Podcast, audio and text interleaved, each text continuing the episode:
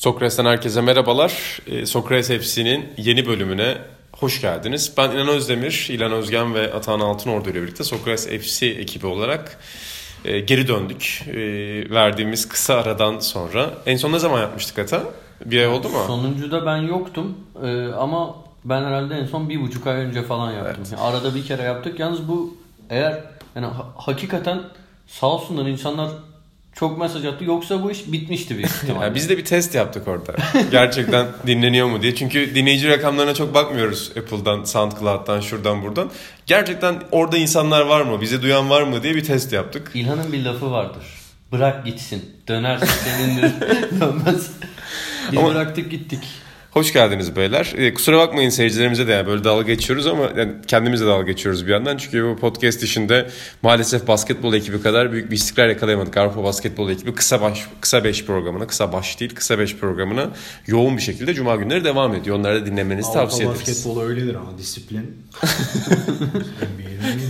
İl- şu ekibe baktığında Maverick, İlhan Özgen. Ekip biraz disiplinsizliğine çıktı. Ee, Messi kapaklı sayımız piyasada bu arada. Onu da belirtelim. Madem reklam yaparak girdik, reklam yapalım. Atahan Altınordu ile İlan Özgen'in e, 90'lar pa- Atahan Altınordu İlan Özgen'in konuk aldı. 90'lar Partisi yeni programımız başladı YouTube'da. Başka duyurmak istediğimiz bir şey var mı Ata? Yarın ikinci bölüm yayınlanacak. Oo. İlk bölümde İlan Özgen vardı. İkinci Yani bölümde bu Irmak- ben e, bu podcast'imiz hangi gün yayınlanacak? Bugün giriyor. Yani öyle mi? O zaman yarın yayınlanmayacak. küçük bir küçük bir Cumartesi günü yayınlanacak. 90'lar Partisi'nde izlemenizi tavsiye ederiz. Yani reklamlarımız böyle. Dergimiz çıktı. YouTube kanalımız var. Anlatmak Ofisteyiz. ister misin?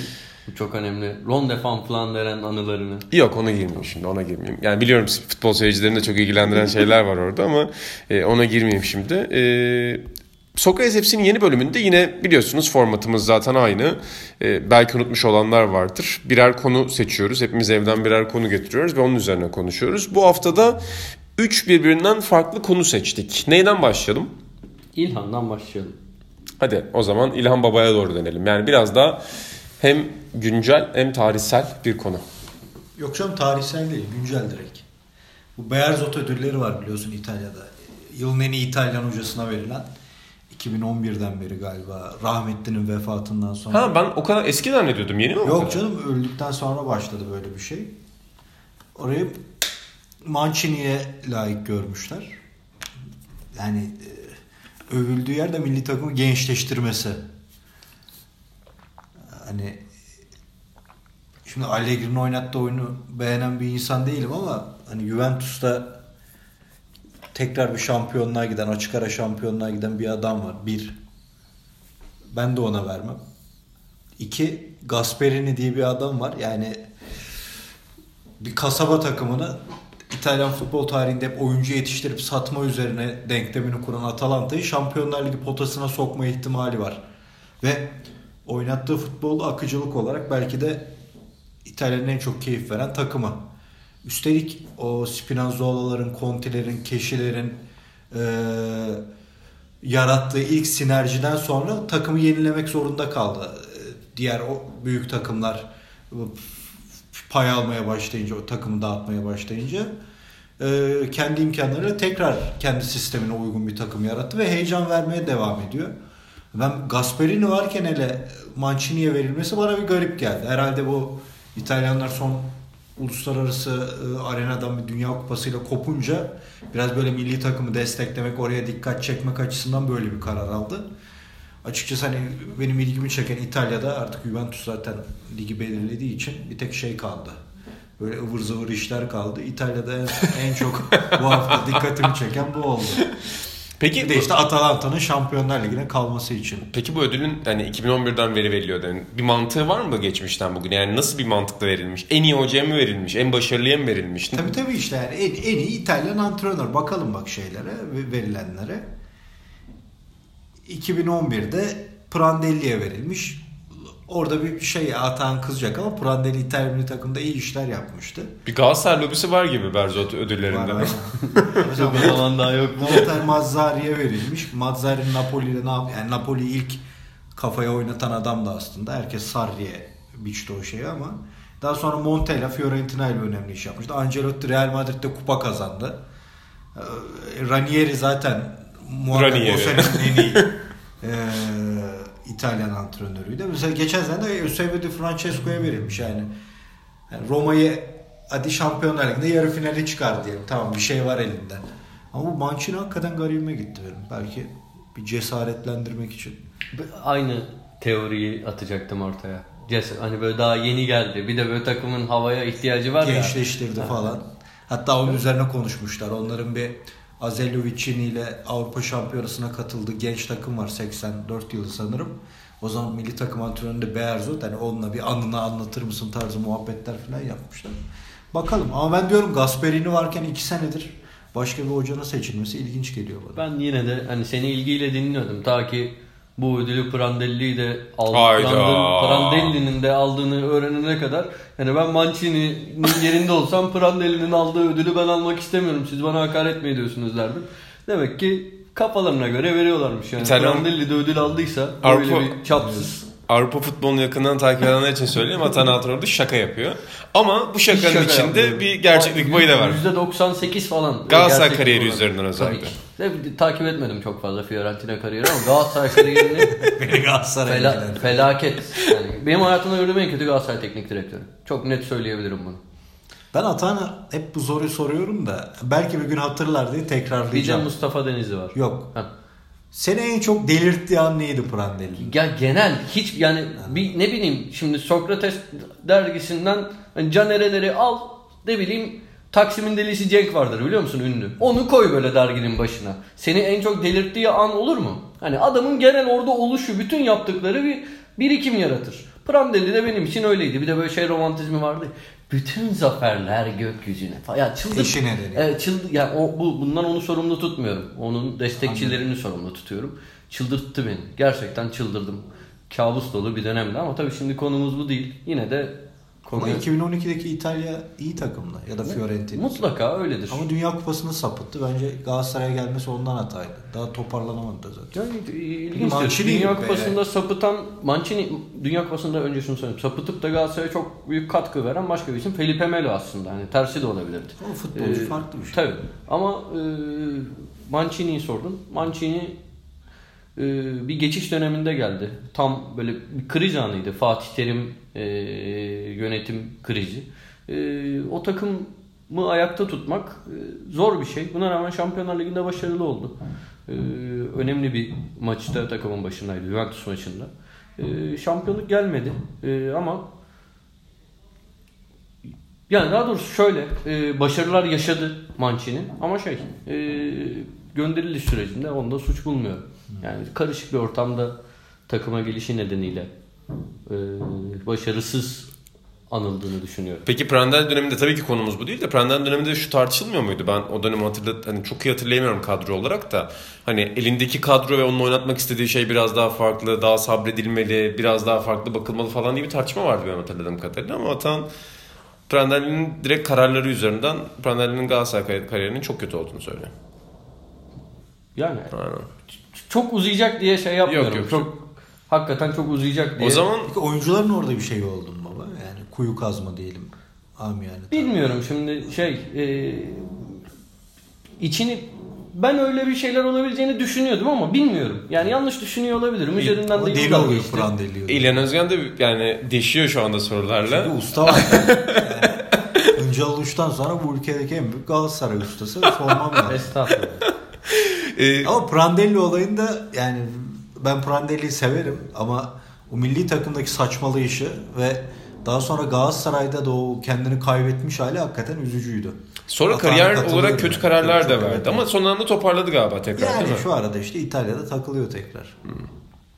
Yani özellikle farklı coğrafyalara gitti orada da galiba Valencia'ya falan gitti. Bir ara Arabistan'la anlaşacaktı, anlaşmadı. Bir ara tekrar milli takıma geldi. Nasıl Arabistan'a gitmedi Ara- mi o? Git, gitmedi mi ya? Ben Ya gitti gitti biliyorum. sonra Katar kısa Matar- süre sonra döndü öyle bir şey oldu. Yani çok kısa sürdü. Valencia Olur. gibi oldu orada. Öyle biraz dağıldı ya şey olarak psikoloji. Neyse benim yüzümden konu da biraz. O zaman Mancini'nin e, ödülünü buradan kutlayalım. E, beni şu an endişelendiren bir başka gerçek de üst katta başlayan inşaat. Sokrates Ofisi'nin üst katında e, Altta da aylardır baş- altta da başlayacakmış. aylardır bitmek bilmeyen bir inşaat var. Yani kentsel dönüşüm bizi vurdu. Gerçekten dönüşüyor üst kat. İlan çok sinirleniyor buna biliyorsun değil mi? Şey onun teorisi ya mesela geçen sinirlendi. Ya dedim baba hani yeni geldiler bırak iki işte iş yapsınlar falan. Baba dedi 15 gündür devam ediyor. E ben baba dedim biz de buraya gelirken e, bir sürü işte tadilat madilat yap, yaptırıldı burada. Baba dedi ben onu da anlamıyorum. Bir yer beğenmiyorsan tadilata ihtiyaç var. Tutma. Öyle bir teorisi var. Haklı. Bu yüzden 3 yıldır ev arıyorum mesela. Bulamadık istediğimiz gibi. Çünkü tadilat yapmak istemiyorum. Aynen. o zaman yeni konumuza geçelim. Ee, yeni konumuzda da ben Atahan'a söz vermiyorum. Tamam. Benim konum olsun yeni Evet, konumda. ben zaten İlan'ın konusuna gölge düşürdüm. Ee, yok söz veriyorum tabii de yani ilerleyen dakikalarda senin de söz hakkın olacak Atahan. Teşekkür ederim. Ee, Luis Suarez defterini açayım ben dedim. Şimdi dergimizin kapağında Messi var. Bir de burada Barcelona reklam yapalım diye da, demedim elbette bunu ama bu sezon neredeyse çok az konuşulan bir Luis Suarez gerçeği var. Hatta son 4 senede baktığınızda çok az konuşuluyor. Çünkü Barcelona'da ne olursa olsun Lionel Messi konuşuluyor. Yani Iniesta ve Xavi döneminde de biraz orta saha konuşuluyordu belki ama genelde baktığımızda Messi konuşuluyor. Ve Messi sisteminin, Barcelona sisteminin hep santraforlara kötü geldiğinde biz geçmişteki örneklerde gördük İbrahimovic. Total futbolun genel anlamda sen o oyun biçiminin kötü geldiğini biraz Van Basten üzerinden, Van Basten'in nasıl bir istisna oluşundan bahsetmiştin önceki aylarda ilan dergide. Ama Luis Suarez'e daha şöyle ilginç bir taraf var. Mesela son hafta Atletico Madrid karşısında acayip bir gol attı. Messi'nin yıldızlaştığı Betis maçında inanılmaz bir golü var yine. Herkesi çalımlayıp attı. Ondan Bu sonra. seneki en güzel golünü söyleyeyim mi sana? Söyle. Hetafe'ye attı. Atı ceza sahası dışına sekti top.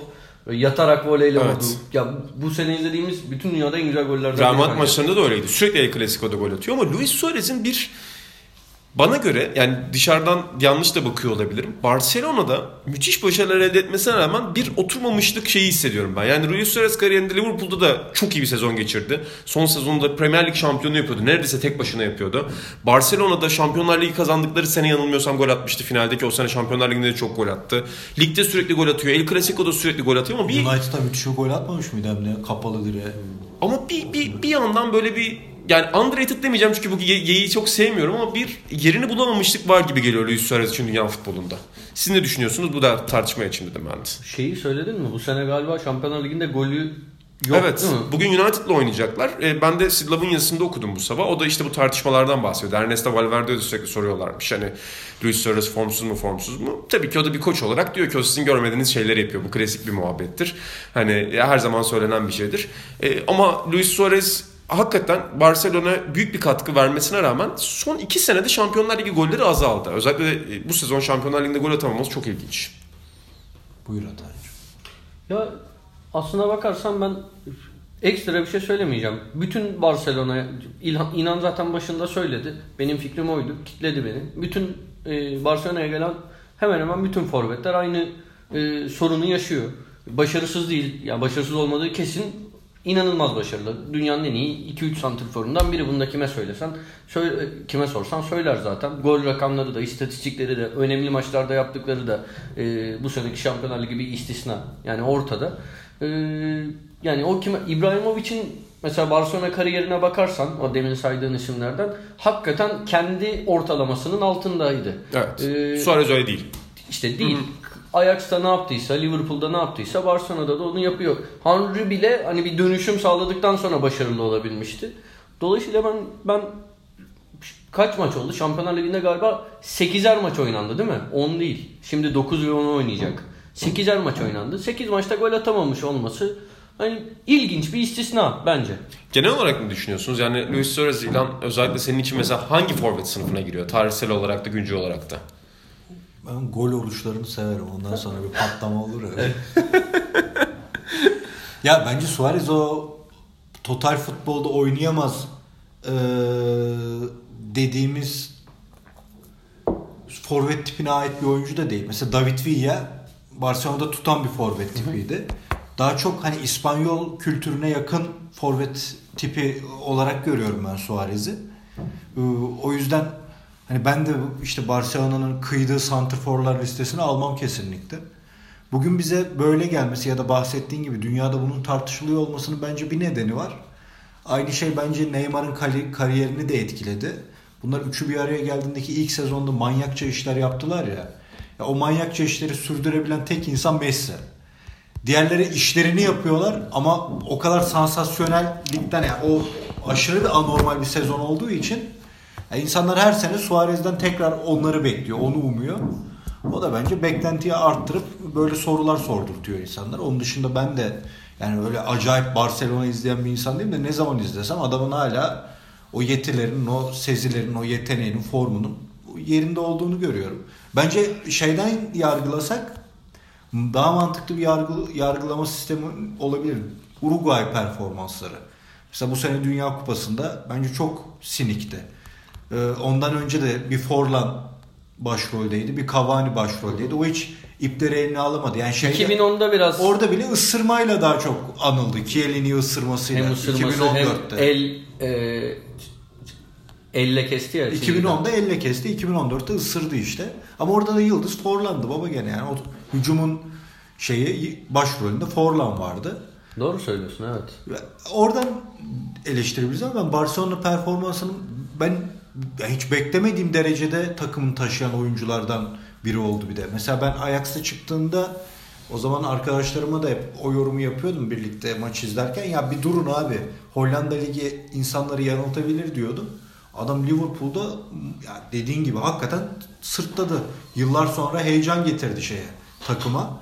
E Barcelona'ya geldiğinde daha büyük bir e, yük dedik. Oradan da dediğim gibi ilk senelerinde inanılmaz işlerle yükün altından çıktı. Bence kulüp kariyeri açısından yani ufak performans düşüşleri olur da genel olarak bence gayet başarılı. Bir de benim Kaç gol hoşuma yapmış giden- mesela bu sene özür dilerim. Mesela onu söyleyeyim sana. La Liga'da 20 golü var mesela Yani bu sezon. yani. Ee, geçen sezon baktığında La Liga'da 25 gol 12 asist yapmış. Şampiyonlar Ligi'nde geçen sezonda 1 gol 3 asist mesela. Tam asistle ilgili Hı hı. bir şey söylemişken ben Suarez'le ilgili e, hoşuma giden bir detaydan bahsedeceğim. Suarez'in ya birçok forvetin olduğu gibi Suarez'in de zaman zaman işte bu ilk değil. e, böyle gol oluşları oluyor. Hatta hep şey denir. Bu yine birçok forvete denir de ben Suarez'le ilgili çok duydum. E, kötüyken çekilmiyor. Yani zaten birçok forvet kötüyken Bu çekilmiyor. arada çok diyorlar bunu hakikaten. Ha, hakikaten en çok çok duyuyorum. en çok denilen şeylerden Görüyorum. biri. Ee, şey çıkıyor bazen önüme. İşte Twitter'da falan da İspanyolca böyle çok retweet almış. Suarez videosu olan bir şey.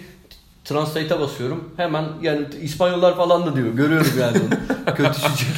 Ama bir gazetecidir. Orada bir şey numarada öğretti. Translate'e basıyor. Yani Tak çeviri. hemen. Ee, ama buna karşın Suarez'de hani hoşuma giden detay ki bunu böyle söylemekte sakınca olmadığını zannediyorum. Ee, bazı karakter zafiyetlerine sahip bir adam. Ama e, en eleştirildiği dönemde bile e, bana göre bencillikten e, tamamen uzak, paylaşımcı, Messi'nin liderliğini kabul eden ve gol atabileceği birçok pozisyonda da pası tercih eden bir adam. O gol oruçlarının içinde dahi.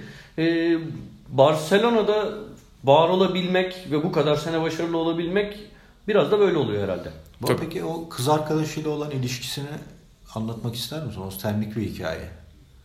Hani onu görmek için mesafe kat ediyormuş yıllarca falan. Ya hayal meyal hatırlıyorum. Neydi? Bu şey. Atağan'ın hangi İtalyan futbolu? Quagliarella mi? Ay, aynen, ondan diyorum. Acılı hikaye. Beni her gören atağından bir daha öyle hikaye istedi de onun için. O zaman bundan sonra Sokrates FC'lerin sonunda bir Atağan'la Atağan hikaye, futbol, futbol hikayesi. Bugüne- kimi gördüysem bugüne- atağın bir hikaye daha anlatsın diyor. Yani. Bugüne hazırlıklı değilim. Ama bir dahakine mutlaka. Atağan artık 90'lar partisine odaklandığı için bugün hikayelerine alışa, hatırla hazırlanamadığı bir şekilde. Ya aslında iki saniye bir hikaye başka bir şey için not etmiştim. Burada hikayeyi okuyabilirim. İki saniye başka Tamam ben konuşuyorum Tamam, sen tamam. hikayene bak. Basacak şimdi. Ben hikayem. Orada bu arada sen dedin ya pas şey değil. Hakikaten Luis Suarez çok iyi pasör bu arada. İlginç olan şey bugün Sitlav'ın yazısında da o tartışmaya açılmış. Futbolcu olarak da biraz yanlış anlaşılmasın bu çirkin oynuyor. Yani zafiyet, karakter zafiyeti vurmak, ısırmak değil. Mesela Luis Suarez'in gollerine bakın. Gelirken onu izliyordum. 2019'daki Barcelona golleri. Harika vuruşları var ama gole giderken driblingde ya düşecek ya düşüyor gibi oluyor. Fakat o kadar güçlü ve fiziken, o kadar bacakları kuvvetli ve balansı o kadar iyi ki sürekli ayakta kalabiliyor. Bu da bir golcü için çok önemli özelliklerden. Tabii, tabii canım ya özellikleri falan iyi adam ya öyle eleştirilebilecek bir yönü yok bence futbolculuk olarak. Değil mi? Çok- çok olarak. komple bir oyuncu. İyi, iyi çok iyi oyuncu hem de. Bir de Atan dediği gibi mesela şeyde onu sen de söyledin bu yazın Dünya Kupası'nda o Cavani'ye attırdığı gol var ya kafayla attı. Oradaki pas filan yani ne orta sahalar o uzun topu atamaz. Tam böyle ol- olması gereken noktaya olması gereken kıvamda hakikaten özel oyuncu. Geçen gün eski bir Steven Gerrard videosunu gördüm. Orada da şeyi soruyorlar. E, başka oyuncular da var. Şimdi hatırlamıyorum diyordu da beraber oynadığınız en iyi e, forvet kim diye. O da Luis Suarez diyor. Tabii tabii çok Yani- iyi. Ki ne- nelerle oynadı. İyi Torres'te falan da oynadı İyi ama Torres'le oynadı. Kariyerinin başındaki Owen'la oynadı. Fowler'la Fowler'la oynadı. oynadı. Baktığında aslında çok iyi forvetlerle oynadı. Ama ilk başta Luis Suarez dedi. Yani anlaşma olarak dedi ben bazen dedi Owen'la daha iyi anlaşıyordum. Çünkü pozisyon olarak da Gerrard Lu- Suarez'in son sezonunda geriye çekilmişti. Artık orta sahada değildi. Ama hiç vakit kaybetmeden Suarez diyor. Ben Hikayeyi bulamadı. hikayemi, yok hikayemi buldum da. Şimdi gerçekten acıklı hikayeymiş. Böyle şeye Tamam. meze etmek istemedim. Tamam Ayıp. başka bir programda o zaman şey yapalım. Son konumuza geçelim buradan. Geçelim ben biraz sallayalım istedim. Hı. Ee, ben konumu anlatıyorum. Böyle. Ee, benim konum internetteki taraftar hesapları. isim vermeden Hepsi genel yani genel hepsi zaten herhangi biri öne çıkmıyor. %99'u falan diyebilirim. İnternetteki taraftar hesapları beni çok sinirlendiriyor. Yani iki haneli IQ'ya hitap etmeyen yani iki, ikiye bile hitap etmeyen e, bomboş hesaplar. İlhan şeye sinirlenirdi mesela biraz değil mi? Yanlış hatırlamıyorum. Her yabancı takımın ligin hesapları olur ya. İşte şey Osasuna Türkiye. ara açacaktık değil mi? Ne abi? Sassuolo var. O da var bu arada. var mı orada? Evet. Ee, ben genel bu Galatasaray, Fenerbahçe, Beşiktaş, Bursa Spor, bütün yani hepsi Trabzonspor, ee, bütün bunların artık böyle ergen eğlencesinden çıkıp o kadar çok ee, ilgi gördü ve ağır basmaya başladı ki ülkedeki futbol kültürünü, futbolla bakış açısını daha da geriye götüren, zaten dipte olan bir şeyi daha da dibe çeken saçma sapan şeyler olduğuna ve artık yani bunun aptallık olarak kodlanması, aşağılanması gereken bir şey olarak e, kabullenilmesi gerektiğini düşündüğümü söylemek istedim. Yani dünyanın en net kararın yani şimdi ne bileyim şurada su şişesi var değil mi? Hani Var. boş. Seyircilerimiz görmüyor. Gör, görmüyor. Sen şu an su şişesini aldın. Ama bana inandıklarını düşünüyorum inandım. Evet. E, ama senin de şahitliğin iyi oldu. Belki şüphe Evet. edenler olmuştur. E, İl- İl- İlhancığım sen de onaylamak Evet. ister misin? Tamam. Biz üçümüz de bunu görüyoruz. Buradaki su şişesinin e, boş olduğunu hepimiz görüyoruz değil mi? Şuradaki bir damla Evet. suyu e, şey yapmazsak. Yani bunu gerçekten dolu görüyorlar. Ve dolu gördük eğer dolu olması işime geliyorsa benim tut- tuttuğum takımın işine geliyorsa herkes bunu bir anda dolu görmeye başlıyor. Ben buna çıldırıyorum. Yani veya hani aynı olayı iki farklı taraf tamamen kendiyle yani şey olur değil mi hani eğer olay muallaksa benim taraftarımın %50'si veya %70'i bir şekilde düşünür. Onun taraftarının %70'i başka bir şekilde düşünür. Ya burada neredeyse %100'lük %100'e yaklaşan bir oran var. Her sene her takımın taraftarı e, hakemlerin onlara operasyon yaptığını, e, büyük oyun bu yani sadece futbolla değil ülkeyle de bağlantılı ama her şeyin böyle büyük oyunların oynandığını ve hep bizim aleyhimize şeylerin işlendiğini her sezon her kulüp söyler mi ya? Ben buna çıldırıyorum. Bunun artık gerizekalılık olarak kabul edilmesi gerektiğini düşünüyorum. Bunu söylemek istedim. Kulüpleri göreve çağırıyorlar. Ya ben valla yani demokrat bir insanım ama ben yarın dünyanın Eyvah. başına geçsem bunu yasaklarım. Eyvah. Bunu yasaklarım çok net söylüyorum. Şöyle bir Madde şey. nasıl olur sence? Yasak değil mi? Taraftar hesapları yasaklanıyor. İlkinde uyarı, ikincide daha sert uyarı, üçüncüde hapse atarım ya. Ama yani girişteki o demokrat bir insanın kurgusu Demokratım ben. yaşamaya devam ediyor. Bunu, burada şunu belirteyim hatta. Bence burada problem taraftar hesaplarının genel sorunu değil bu arada. Taraftar hesapları böyle olacak zaten. Yani taraftar hesaplarının düzelmeyeceğini biliyoruz. Hani bu sonsuza kadar gelecek. Kulüplerin taraftar hesapları tarafından yönlendirilmesi daha büyük bir problem. Taraftar hesaplarının da aynı şekilde kulüpler tarafından yönlendirilmesi de var. Evet, iki yön. Karşılıklı bir şey. Yani şu anda kulüpler Türkiye'de son yıllarda şeyi çok fark ediyorsunuzdur. Büyük takımların artık taraftarları daha fazla dinliyorlar. Çünkü şeyden çok korkuyor başkanlar ve teknik direktörler. Tepki. Tribündeki tepki de değil sadece. Sosyal medyadaki tepki, dışarıdaki tepki, şuradaki tepki, buradaki tepki. Burada iki yönlü bir kullanım var senin söylediğin gibi. Kulüpler muhtemelen oraya sızdırdıkları insanlarla ya da oraya sızdırdıkları mesajlarla kulüp içerisinde kendi ajandalarını ön plana koyuyorlar. Bazen taraftar grupları da kendi ajandalarını bu hesaplar üzerinden kulüplere dayatıyorlar. Burada kulüplerin ne kadar serin kanlı kalabildiği çok kritik. Yoksa taraftar hesapları öyle olmayı sürdürecek. Yani Endonezya'da da öyledir muhtemelen. Ama sen bunu ne kadar dinliyorsun? Bence temel problem bu. Yani tabii işte bu kültür eğer pazarlanmazsa, eğer e, beslenmezse e, radikalleşmez ve şey olarak kalır. Daha doğrusu radikalleşen de küçük radikal bir grup olarak kalır. Yani fazla ayrıntıya girmeden şuna söyleyeyim. Vaktiyle Türkiye'de radikal e, olarak görülen siyasi oluşumların e, ana akım olabildiğini de görüyoruz eğer beslendiği takdirde değil mi? Gördük bunu. Eskiden radikal görülen küçük grup gibi görülen. Bu da Türkiye'de öyle oldu işte şey. Yani eğer sen bunun karşılığını vermezsen şey olma az olur. Yani ilgi gördükçe çoğalıyor. Bit gibi çoğalıyor yani. Sen bu konuda bir şey söyleyecek misin İlhan? Söylemiyorum. Atan dediği gibi ben daha da delirdiğim bir noktada yabancı takım hesapları yani. Bunlar bir de çok tartışıyorlar. Ya acayip abi zaten orası problem. Yoksa atıyorum yani Kiev'in Kiev'o Türkiye olalım. Kiev'in maçtan önceki 11'ini vermekte haber vermekte bir sıkıntı yok. İyi, faydalı da bir şey. Hani herkes İtalyanca ya da İngilizce bilmek, herkes bir A hakim olmak zorunda değil. Buralar faydalı ama bunlar maç içinde bir birbirine giriyorlar ya inanılmaz şeyler çıkıyor orada. Lan yani orası üzücü. Bir ara bu Hani bu, bu durum böyleyken yani bilmem kaç bin kilometre ötedeki bir takım için bu kadar saçma mevzulara girerken en azından yıllardır yaşadığı atmosferin içinde bu saçma mevzulara girmek Abi da, yani daha anlam verilebilir. her şey anlamsız ilgi ama artık hani bugünün dünyasında her şey ilgi görmek Doğru. üzerine olduğu için her konuda uçsun abi. Ya en iyi hani bu arada benimle dalga geçersiniz bunu ben söylüyorum. Ben her şeyi enli konuşuyorum falan da hani işin gerçeği Evet, Prandelli konusunda da öyle yaptık mesela. Ya bazı şeyler şimdi burada biraz şakayla da karışık konuşuyorum. Ya gördüğüm en kötü Galatasaray hocası ayrı da. şey olarak değil tabii ki şey şaka. Bu Aynen, ödülü saf Prandelli'ye verdilerse falan. İşin bu kısmı şaka da. Bir yani ilgi görmek için her şeyin en radikalini yapıyorlar kardeşim. Her şey en her şey yani işte küfürleşmeye varıyor, şeye varıyor. Yani kardeşim bir akıllı o, olun o ya. biraz yani mesela Kaan Kural da bunu hep çok söyler. Sosyal medyaya dair çok söyler. Bunu sosyal medyanın temel özelliklerinden biri sonuçta. Senin etkileşim alman için bir şeyi en keskin biçimde ifade etmen gerekiyor.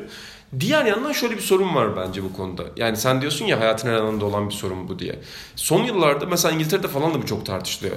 Ee, Echo chamber diye bir şey hep tartışılıyor. Yani sen X bir görüşü savunuyorsun. Galatasaray'a dair, Fenerbahçe'ye dair, işte atıyorum romana dair, dizilere dair. Ve bu görüşü ifade ettiğin belli grupçukları içerisine giriyorsun değil mi internette? Ya da günlük hayatta da artık öyle olmaya başladı. WhatsApp gruplarında öyle oluyorsun, sosyal medyada öyle olsun. Şimdi sen o grupların içine girdikçe senin başka bir realiten oluyor.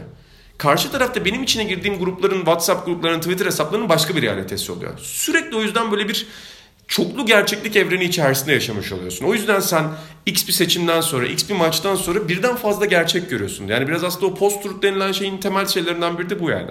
Senin bu açıklamalarından sonra ben durumu ifade ediş şeklimden utandım. bu bugünün romantizmi bu olsun. Yani çok güzel şeyler söyledim ben utandım. Ya o yüzden hani birden fazla gerçeklik hakikaten çok bir problem. Mesela İngiltere'de hep oluyor. İşte Guardian'da okumuştum bunu. E, İşçi Partisi seçimi kaybettikten sonra herkes diyor ki İşçi Partisi neden bu seçimi kaybetti? Guardian'da diyor ki çünkü biz sadece İşçi Partisi'nin seçimi kazanabileceği üzerinden yazarlar yazı yazdırmışız. Biz hiç karşı tarafa dair bir görüş almamışız mesela diyor. Hani bu en demokrat görünen ortamda bile aslında tartışılan bir şey. O yüzden senin söylediğin çok doğru. Yani taraftar grupları, siyasi parti hesapları, film hesapları ya Oscar'da bile ben hep söylüyorum Oscar'da bile ulan bu filmi nasıl beğenirsin diye kavga ediyordu insanlar Ha, şey bu filmi beğenenler bilmem ne kadar giden. Yani o yüzden o gruplaşma hakikaten internetin getirdiği bir şey ve Ben ba- bayılıyorum. Sonu yok. Ben, ben ya Oscar geceleri e, yani Oscar aday filmlerin hiçbirini izlememiş oluyorum. Yani istisnasız olarak hiçbir bir tane falan izlediğim oluyor. O da hani oluyor sinemaya gidelim diye denk gelip de yeni film izlediğim oluyor. E, ama Oscar törenlerini takip etmeyi çok seviyorum. Gerçekten bir anda tanıdığım insanlar birbirine girmeye başlıyor. Neydi bu kaç yıldan hangi yıldan itibaren yeni film izlemiyordun sen öyle bir şeyin vardı. Ya öyle direkt şu günden beri Yok diye mu bir ya? şey yok da yıllardır izlediğim o bayağı film izliyorum. İzlediğim 10 filmin 8 ya da 9 tanesi daha önce izlediğim filmleri tekrar izliyorum. Yani Canım kim, kardeşim. Kim kafa yoracak kardeşim? Ya sadece Türk filmi değil, yabancı filmleri de izlediğim filmi tekrar izliyorum. Ya 10 yıldır uyurken Seinfeld izliyorum ya. Hmm. Ha, bitiyor 10. 9. sezon Ama bitiyor tekrar senin hafızanın güzel bir yanı da var. Mesela Seinfeld bölümlerinin çoğunu hatırlamıyorsun. Her sene ilki gibi oluyor. sezon. Onu da ilk kez izlemiş gibi o, güzel bir şey aslında. Yani Groundhog Day gibi sürekli baştan yaşıyorsun. O da bir yandan kıskanıyorum. Beyler bu son muhabbet bana bir programı hatırlattı. Buradan dinleyicilere tavsiye edeyim. Benim bir dönemime damga vuran bir programdır. Ne diyoruz ne anlıyoruz TRT'de. Gerek görüntü açılar olsun gerek sohbetin oradan oraya gidip öğretici vaziyete gelmesi mutlaka açsın izlesin dinleyin. Ben burada izledim bu programı. İnanılmaz. Hakikaten çok iyi program. Ben bir dalardım. Yani çok iyi kafa yapardı. Tavsiye ederim. Bana direkt onu hatırlat. Kapatsana inan. O zaman ne diyoruz, ne anlıyoruz programıyla da tavsiye ederek buradan e, programı kapatmış olalım.